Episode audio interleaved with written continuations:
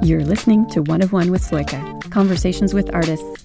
If you're curious about creators, NFTs, and Web3, you're in the right place. I'm your host, Pam Voth. Let's go.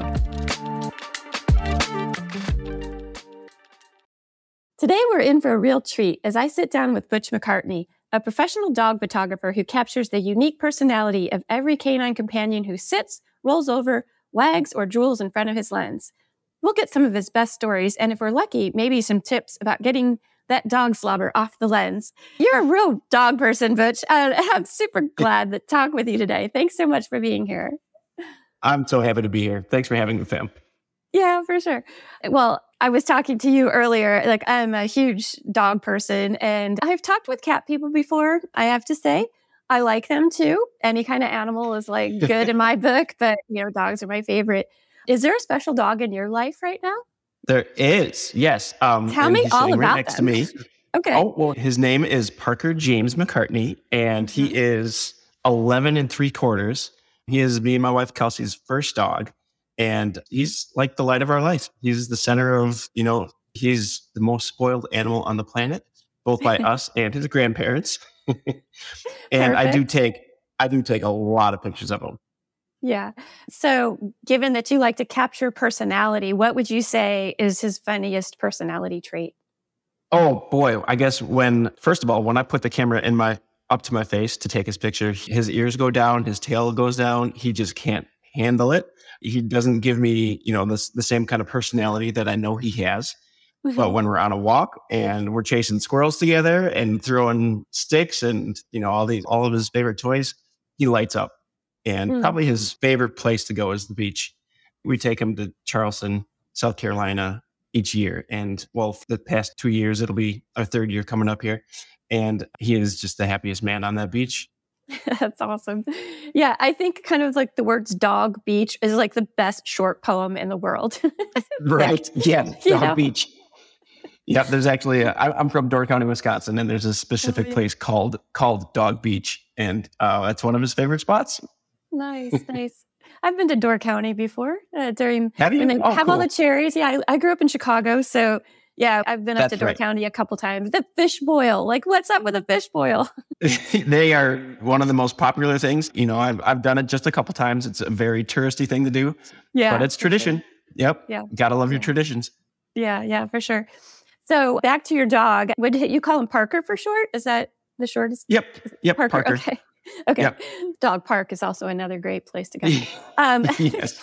But does Parker have any like bad habits, ones that you wish that maybe he didn't have to be a good, you know, resident of the home? Well, his nickname around our neighborhood is Parker the Barker because, oh. as you might guess, his bad habit would be busting out of the screen door and sprinting through our yard barking. And I have a feeling he's doing it just to scare away any you know, squirrels or people that might be walking, God forbid, people walking by on the sidewalk. But right, right, right. No, he's patrolling. Yeah, he's yeah, patrolling his territory. he, it's definitely his territory. Yeah. Definitely. But uh, yeah, if there if there's one thing I could politely ask him not to do, it would be that. Yeah, yeah, gotcha. Well, one of these days, you know, maybe into his twelfth year, he could. Yeah, he'll be the first old dog to learn the new trick. there you go. There you go. Exactly. All right. I can tell this is going to go well.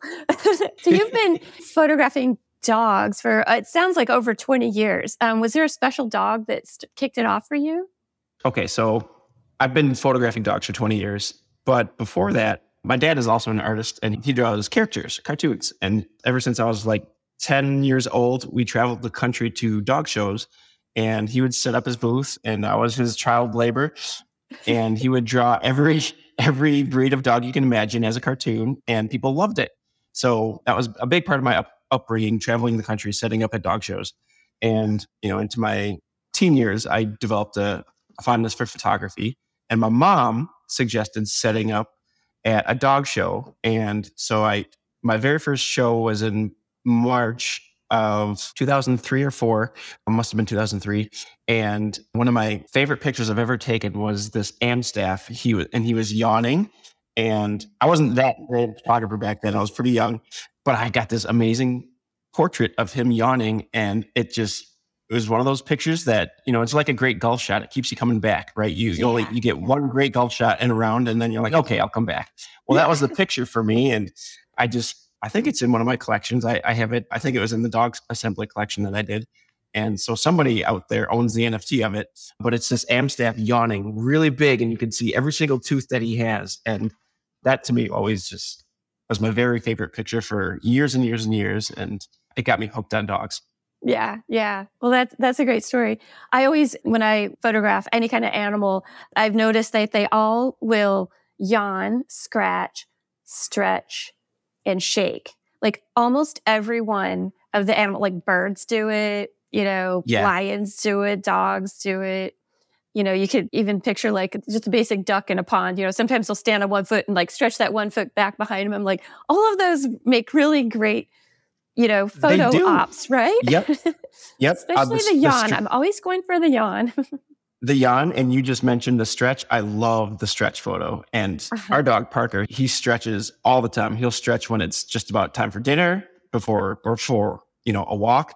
I wish I stretched as much as him. I'm sure my body would be in much better shape. They're so intelligent, aren't they? The animals they are. are just yep. like, I need this before I get moving. I need to do like get in shape, shut, stretch my limbs. I've even taught a couple of the dogs in my world. If I say down dog, like as they're stretching and give them a treat as they're stretching, then you can train them to like do the down dog on command. I don't know if you've ever tried that, but you know, Parker, maybe no barking will be harder to teach than stretch on command. Well, maybe I just need to keep a pocket full of treats and say no barking and then give them a treat. That's probably uh, exactly how it's done. yeah, yeah. Well, good luck with that one. I don't know. There's some things that are, you know, instinct will always win over. So when you're photographing dogs at these dog shows. I think that's just such a cool environment too. I've only been to one or two dog shows in my in my life, but when you, you know, you've probably seen a million Dalmatians and you've probably seen, you know, like hundreds of cocker spaniels and all of these and how do you capture the unique personality of that one dog that's in front of you at that moment without just being like, "Oh, it's you know, cuz the show dog it seems like the cocker spaniel is supposed to look exactly like you know, the perfect exactly. Cocker Spaniel, but you're trying to make him look like an individual Cocker Spaniel. Yes. Okay. Well, you took the words right out of my mouth. Um, when I'm at a dog show, and that's just the best place to find all of these breeds because they're right there at your fingertips. And when somebody comes to me for a portrait, they want a lot of times, at least in the beginning, before they figured out who I was, they wanted the perfect breed portrait. Mm-hmm. It's never been my interest. That's, you know, I, I love certain breeds and how beautiful they are, but I'm interested in the dog's personality and bringing that out in them and working with their beautiful shape and how the light, you know, falls on them, things like that. But to get their personality, I, I just do what I do and what everybody does with their dog at home. Probably you're, you're just down on their level. And well, I try to speak their language. That's, that's my trick. Everybody knows it now, but I howl at them. So, oh, you do. it, it came instinctively at my very first dog show. I, it, it's not something that I planned on. I just, my first dog came by 20 years ago and I was sitting down on the ground and I just howled at the dog and he, you know, did that cute head tilt that everybody oh. loves. and that's been my number one trick. It doesn't always work, but that's what I, that's always my go-to is howling. That's great. I've, I've never tried howling. I always would make like very funny noises, like, oh, ears, to, you know, like make some like not actually a squeaky toy because some dogs are terrified by squeaky toys i've learned. Right. So you yeah. kind of make your own human version of that and it it gets that same curious head tilt look. Exactly. Yeah the howling is my start and the more desperate i get the weirder the noises get. So yep and yeah, I found that, you know, if, if, I try treats, sometimes I can just completely lose control of the whole yes. because dogs will get too excited. They want it. And that's their entire focus goes to that their treat. And then it's really hard to get them back to pay attention to me. I experienced the same thing when I was taking dog portraits way back in the day. Yeah, I would the owner would be like, "Oh, I'll bring treats." And I'm like, "Do not bring the treats out." Right. yeah, once the treats come out, it's all over. Like they do not forget that there's yep. treats even if you're like, "They're all gone." You're like, "No, I can still smell exactly. it." Like you've totally lost the game. But okay, so going back to this howling, like my imagination is going crazy because if you're in a dog show, there's all these other dogs. Are they going to howl along with you? It has happened. Oh yeah. oh gosh. No, like when they set us up. So I'm called a vendor, and so is like there's all sorts of vendors at the dog show, and usually we're set up right next to or the the grooming or the crates is all that whole setup is like behind us, and then the rings are in front of us. So I'm surrounded by dogs everywhere. Yeah. And I try not to howl loud enough where I'm going to distract the dogs in the rings, but there's a lot of times dogs right next to me in their crates that chime in. I don't have a clue what I'm saying, but sometimes I don't know if I said the right thing. right, right. You're like, oh, sorry. Yeah. like, oh, I started a party. I wonder what they're saying back. They're like, look out for the photographer. He doesn't have any treats. Sometimes it sounds like that. That's awesome. So, with the dog shows, I mean, it seems like in some cases, the dogs and the owners start to take on like a similar look or similar, you know, presentation to the world. Have you ever noticed that? Like, what's the funniest, you know? Without a doubt. Without a doubt. Like certain breeds, like poodles, are more manicured and mm-hmm. their owners will wear something that reflects that. And then you've got dogs that are a little bit more rough around the edges, like a pointing griffon or something like that, where their hair is a little bit more wiry and wild. Well, their owners wear that looser clothing and have the hair that's not exactly, you know, in place. And they just I don't know what that says about me. Parker's a doodle, and I, I guess I don't know. Maybe I look like a doodle. Hmm, I don't know. Well, our listeners will have to decide. That's funny. Yeah. So, is the environment at the dog show? I mean, it seems like high stakes, right? It seems like no pun intended with the stakes. I guess I could go crazy with puns with dogs, yeah. but you know, like everyone's trying to get a prize and try to, you know, I've yep. always had kind of mutts or just like not dogs that were, that I cared about their lineage as much or any of that. I've just been like, I love this per, this like little being, you know, but with people who are trying to, you know, get best in breed or get, you know, like a better placement than they did before, what's the stress level of like dogs versus owners? And do you see any stress going on or is it pretty chill? It all depends. Some people are really into it. They pay a, a lot of like big money for a professional dog handler to take mm-hmm. their dog into the ring and sometimes they fly that person all around the country. And then there's the person that the dog show is in town and they're like oh i'm going to bring my golden retriever and just see how he does so there's there's a mm-hmm. wide range it's the kind of thing that anybody can go show their dog. It's not like you have to make it to the major leagues. You can just, as long as your dog is purebred, you can enter them in the dog show to see how they stack up. Most times it's people that do this every single weekend. They travel the country and it's their life. So I don't see a lot of the stress. Usually I advise people to come take portraits with me after you're done showing. If I get them into the portrait, in, into my portrait booth before they go in for the ring, sometimes I can sense that stress or they don't they might not want to try like a jumping photo or something right. like that just because they're like oh no he's going to show in a second. I don't want to stress him out. So right. they take it very seriously and i get it mm-hmm. and i the portrait booth that i have my little on-site studio it can be overwhelming you know it's a it's in a little 10 by 20 space that i have everything set up in and all these lights are pointing at the dog. And if I was that dog, I'd be like, "What is going on? I came what here to show. I, I, came here to run around the ring, and now I've got this thing in my in my face." So I, I get it, but yeah, most of the time it's it's pretty relaxed and it's all for fun. Mm-hmm. Especially when they come into my booth, they know it. They're there for fun because the pictures that I display in my booth are like underdog, my underdog portraits, the personality pictures where they're tilting their face. It's I don't have like a serious bone in my body kind of a thing. Mm-hmm. So it, it's yeah. a very relaxed environment.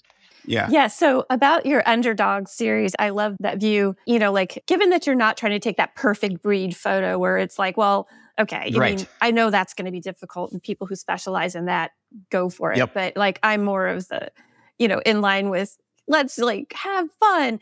And so you figured out a way to shoot a dog kind of from underneath. So it feels like they're standing on something glass and looking down at you, uh, like up in the yep. air. So how did you figure out that and you know are there any funny stories about getting a dog? It feels like it might be like ice skating on top of there for them. Well it's it's very that part okay i'll get to that in a second. I'll just kind of touch on how i how it came to be. I started out doing like belly rub pictures where the dog would lay on his back and i would photograph straight down and i loved it absolutely loved it seeing the paws in the air but a lot of dogs didn't want to do that which was frustrating because it made such a great portrait and if i tried it with a client and their dog didn't do it then it was kind of like a letdown. Their client was disappointed that their dog didn't perform when all I really wanted to tell them was, well, you know what? It's kind of a weird thing to do. It's don't be hard on your dog. It's it just didn't work out.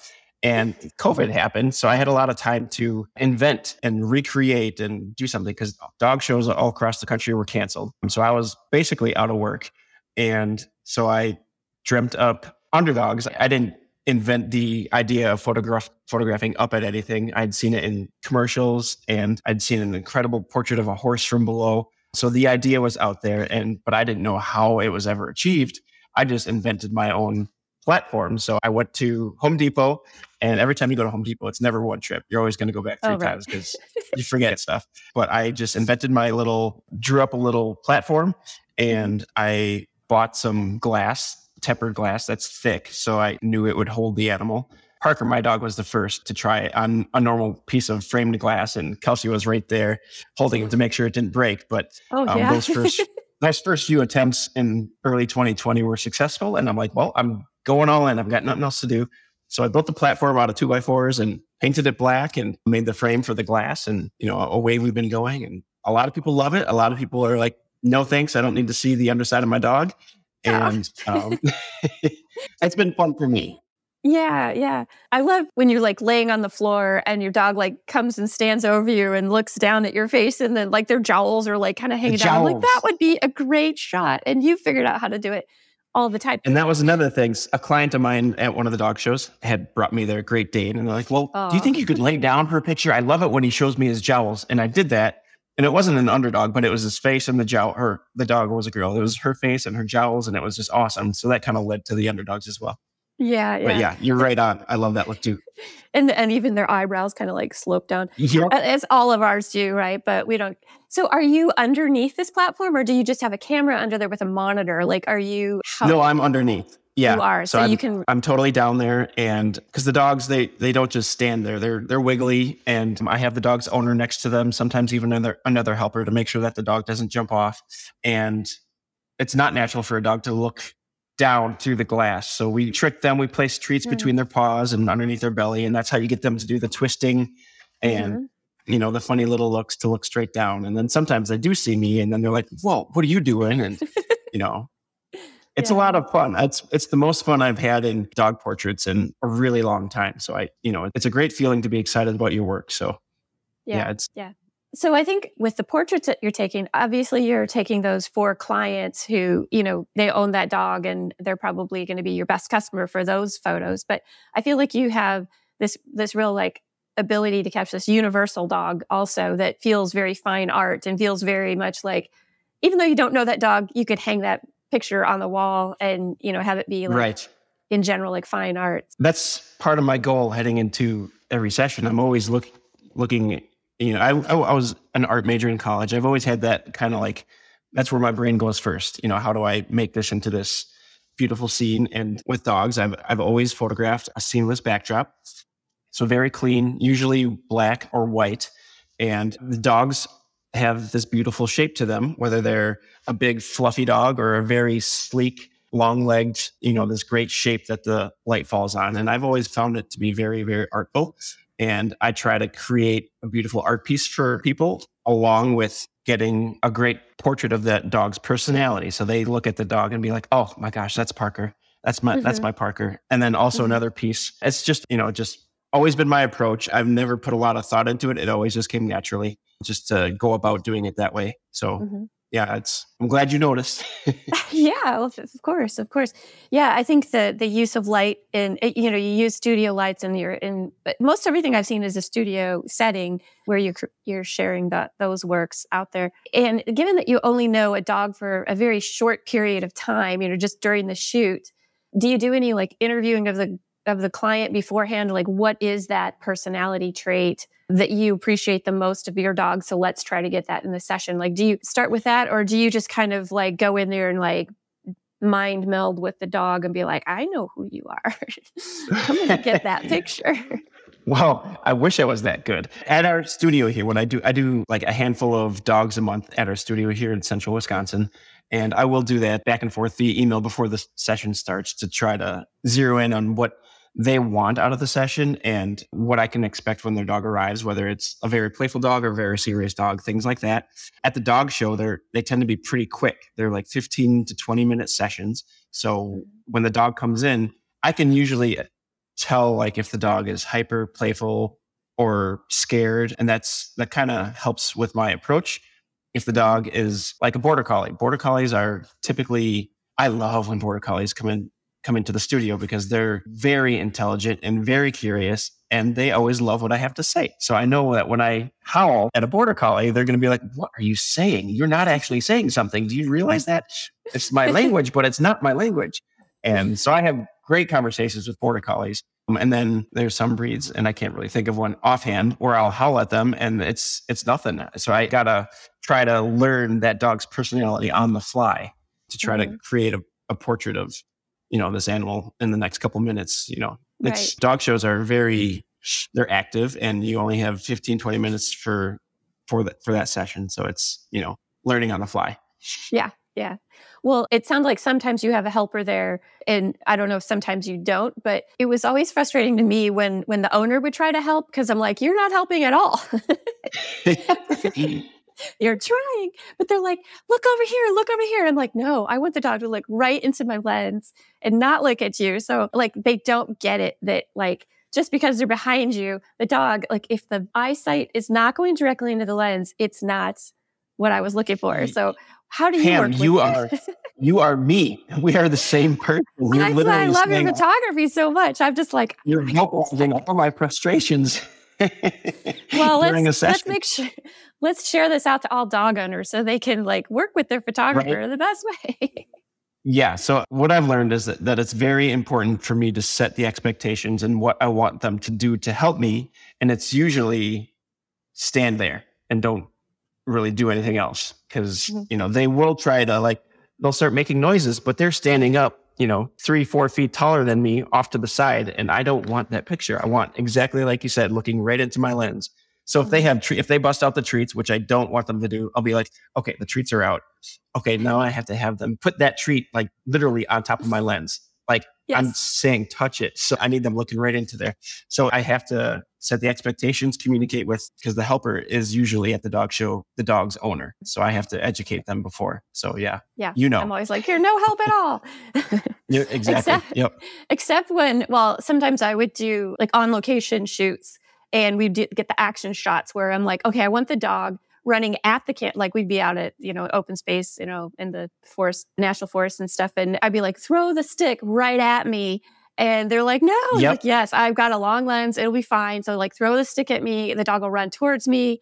You know, like that's the shot that we want. And yeah, it's always harder to work with the owners than the dogs. It seems like because you just have to convince them. The dog, you're just like, we're here, right? We're doing this, and it's like real time. Exactly. Yep. Trying to communicate what your thought is because you can see the picture perfectly in your brain and like yeah. you can envision yeah. it and you know what you want that person to do. So you kind of wish that you could be the one throwing the stick and taking the picture at the same time. And yeah.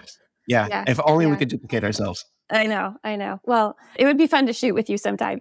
Absolutely. Yeah any tips for like if someone is just trying to take a really good photo of their own dog, you know, without this like fine art studio portrait situation that you yeah. have going? Because I mean, that's just like levels and levels above. But if someone's just trying to take a really good photo of their own dog, what tips would you share with them? Get low, get on their level. Mm-hmm. I, that's what I've done from the very start. And when you're on your dog's level, it's like that's the way that your dog can look right into you, and it's it's a different world down there. So that would be my my number one tip and try howling. You know, try something that will, if your dog has a word like walk or squirrel, and my dog is sitting down here and he's just like, What are you saying, Dad? Magic um, words. I go, I gotta watch what I say. but magic words are just that, they're magic. And if you have your camera ready and you're down on their level and your dog can sit right in front of you, that's when you use those magic words and be ready to shoot because they'll give you a look. Yeah. So that, yeah. that would be my number one tip. I would say the same. Okay, I want to talk about your NFTs and how you got into NFTs, but are there any disaster stories that you have, either from a dog show or from something in your studio that happened where you're just like, oh, I should have seen that coming? Like, I need more sandbags on the light stands or anything like that. Any crazy disaster story of a shoot that you can bring to mind? Oh, gosh, I'm always forgetting something. this one time at the, I went to the Humane Society I do a lot of shelter dog work and shelter mm-hmm. cat shelter animals. And I went to the Humane Society and I forgot my light. oh, you know, no. I used I used studio lights, so I had to think on the fly, and I literally set my backdrop right up next to a window, and I shot the whole thing with a with window light, and nobody could tell. So I, Great. you know, it's yeah, that was my one oh shoot moment. Otherwise, I uh, sandbags. Uh, there's never enough sandbags, are there? Um, I haven't had anything fall. I had a, a light blow up at a dog show once, um, oh, but scary. that wasn't my fault. It just was a crappy light, I guess. I don't know. Yeah. But yeah. you know, I was nine hours from home and I had to go buy a new one. So Oh yeah, wow. but it's usually my own memory that my memory that gets in my own way. So Yeah. the mental checklist, the mental checklist. Right. Yep. Well, it sounds like you have so much fun doing doing this day in and day out. So tell me about how you went from, you know, because you've been doing this for so long. How did you find out about NFTs? How did you decide to start presenting your fine art shots in as NFTs? Well, I think it was, boy, I should really look to see when my, because 2023 is kind of a blur a little bit, but I think it was either late 20, I think it was late 2021 when I got it. I did my first NFT and I was, you know, went into this world with dabbling in Bitcoin and Ethereum and things like that because it was, you know, all the rage and it was doing well. And of course, I was probably way too late to the game as with I think I, I don't think I'm alone in that department. But that led me to discover NFTs because naturally as an artist I am connected. I was naturally already connected to a few artists in the Twitter world that were doing it. So I, you know, thought, well, I have, you know, a, a mountain of work that this might translate well to. So I I dabbled and, you know, it was that one my first sale that who was it? I, Leslie Spurlock is my, you know who Leslie is. Uh, everybody knows who Leslie is. She was my very first sale, and she bought one of my one of my first collections was the uh, shelter dog collection, where I donated the proceeds to our local humane society, and she was my first sale. So she helped me donate to our humane society. But once that feeling came in, you you saw the the NFT sell, you're like, oh my god, is this fun? This is amazing. So I, it was just that initial excitement. I blame her for why I'm still here. Mm, but yeah, that's, so I. I have. She's amazing. Yeah, so that's that was how I I got my start, just dabbling in in the coins, and then that you know my connections with other artists led me to give it a shot myself. Cool, cool. Yeah, and I know you have a collection of work on Sloika. I know you have work on Foundation, OpenSea, and now you're on SuperRare as well with some really beautiful shots on montage that are they look like dogs flying.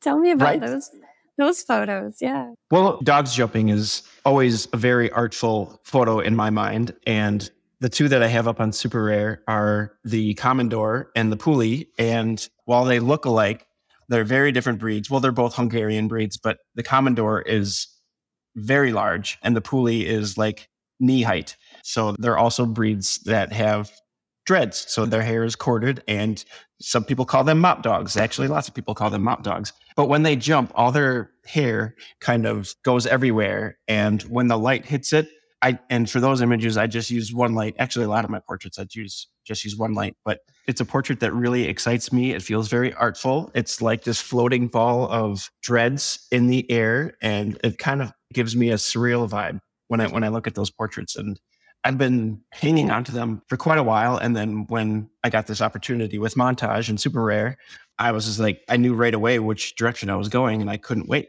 So that, that's how Yeah. those two pieces came to life. They are so beautiful. Like you look at them, you kind of know that they're a dog, but then you don't see any dog features except the hair. You know, Right. you don't. Yeah. You're not like, oh, there it is staring into the lens. And that's that's another thing of finding these breeds at the dog shows. They're perfectly groomed, and part of the breed standard is having their cords or their hair down to feet level, so you don't see anything. You barely see their face, and you don't see their feet. And you know, there's, when they come into my studio, my eyes light up, and I hmm. probably play with them way too much. And the owner's like, "Are you done yet?" And I'm just, I just love to create. And another Puli is in my Sloika collection, the dog exhibit that has been around for a little bit.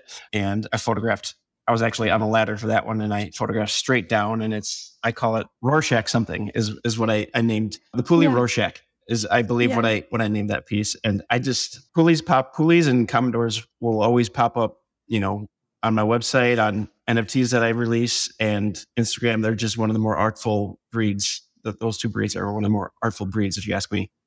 Yeah, yeah. And do they ever howl back? Those two? no, they they don't bark a lot for me. The hounds will howl back at me. Of course, But uh, the herding dogs are generally a little bit more uh, curious, so they'll just give me cute Mm. little looks. even yeah. even if you can't see their face. That's great. That's great. Well, do you have any dog shows coming up soon that you're going to go to? Is this like year round? Lots. Yeah, well, actually, my wife and I, we're both in business together, and Kelsey's an artist as well. But we have seasonal portrait seasons. So we're just getting done with, you know, like our in real life job is is weddings and high school seniors. And so we're just that season is winding down. And I've got a dog show coming up in near Chicago in the end of October, and then in Philadelphia the end the week before Thanksgiving back to Chicago again in January, and then Madison, Wisconsin in February, and Louisville, Kentucky in March. So it's wow. going to be very busy. And in yeah. between all that, I'll have dogs here at the studio as well. So at a typical dog show, I'll photograph about 50 to 80 different dogs. So it's going to be a, a very, very busy season for me. wow. Wow. That's yep. awesome. Well, and it sounds like it's going to be a lot of fun. And this has been a lot of fun. Thank you very much. This has been great. Yes. I'm so glad you had me. me. Of course. Yeah, for sure. Well, we're keeping an eye on what you're what you're up to. Do you feel like any of these shots that are from upcoming dog shows will turn up as NFTs for you in the future, or do you kind of shoot separately for your NFT? I have I have a, a few projects that I'm working on that are just in the building phase. I have ideas, and as I can't just have a session and then just say, oh, that's going to be an NFT. It's it's got to like mm-hmm. fit into. I always compartmentalize myself. It's I've got my underdog theme. I've got the, now the when dogs fly. I've got my dog exhibit with Sloika, and then I always I have to organize things that way. It's just if I don't do that, I feel like it's just chaos. So I have a few things that I'm working on. So yeah, I, awesome. I would definitely expect a lot of these dog shows to bring in new work. Excellent, excellent. Well, I hope you have fun out there. And yeah, we'll be looking for more fun shots from you. Thank you so much, Butch. Appreciate that, Pam. And I hope we get to take pictures of ducks together sometime. That would be amazing. If you ever come out towards San Diego, let me know. And uh, oh, we got be, it. Be, Absolutely. We got a dog beach here. Do you? That's all I need. Oh, yeah, Parker, Dog Beach. Yeah. oh, there he goes. There he goes. Yep. All right. Thanks so much, Butch. Thanks, Pam.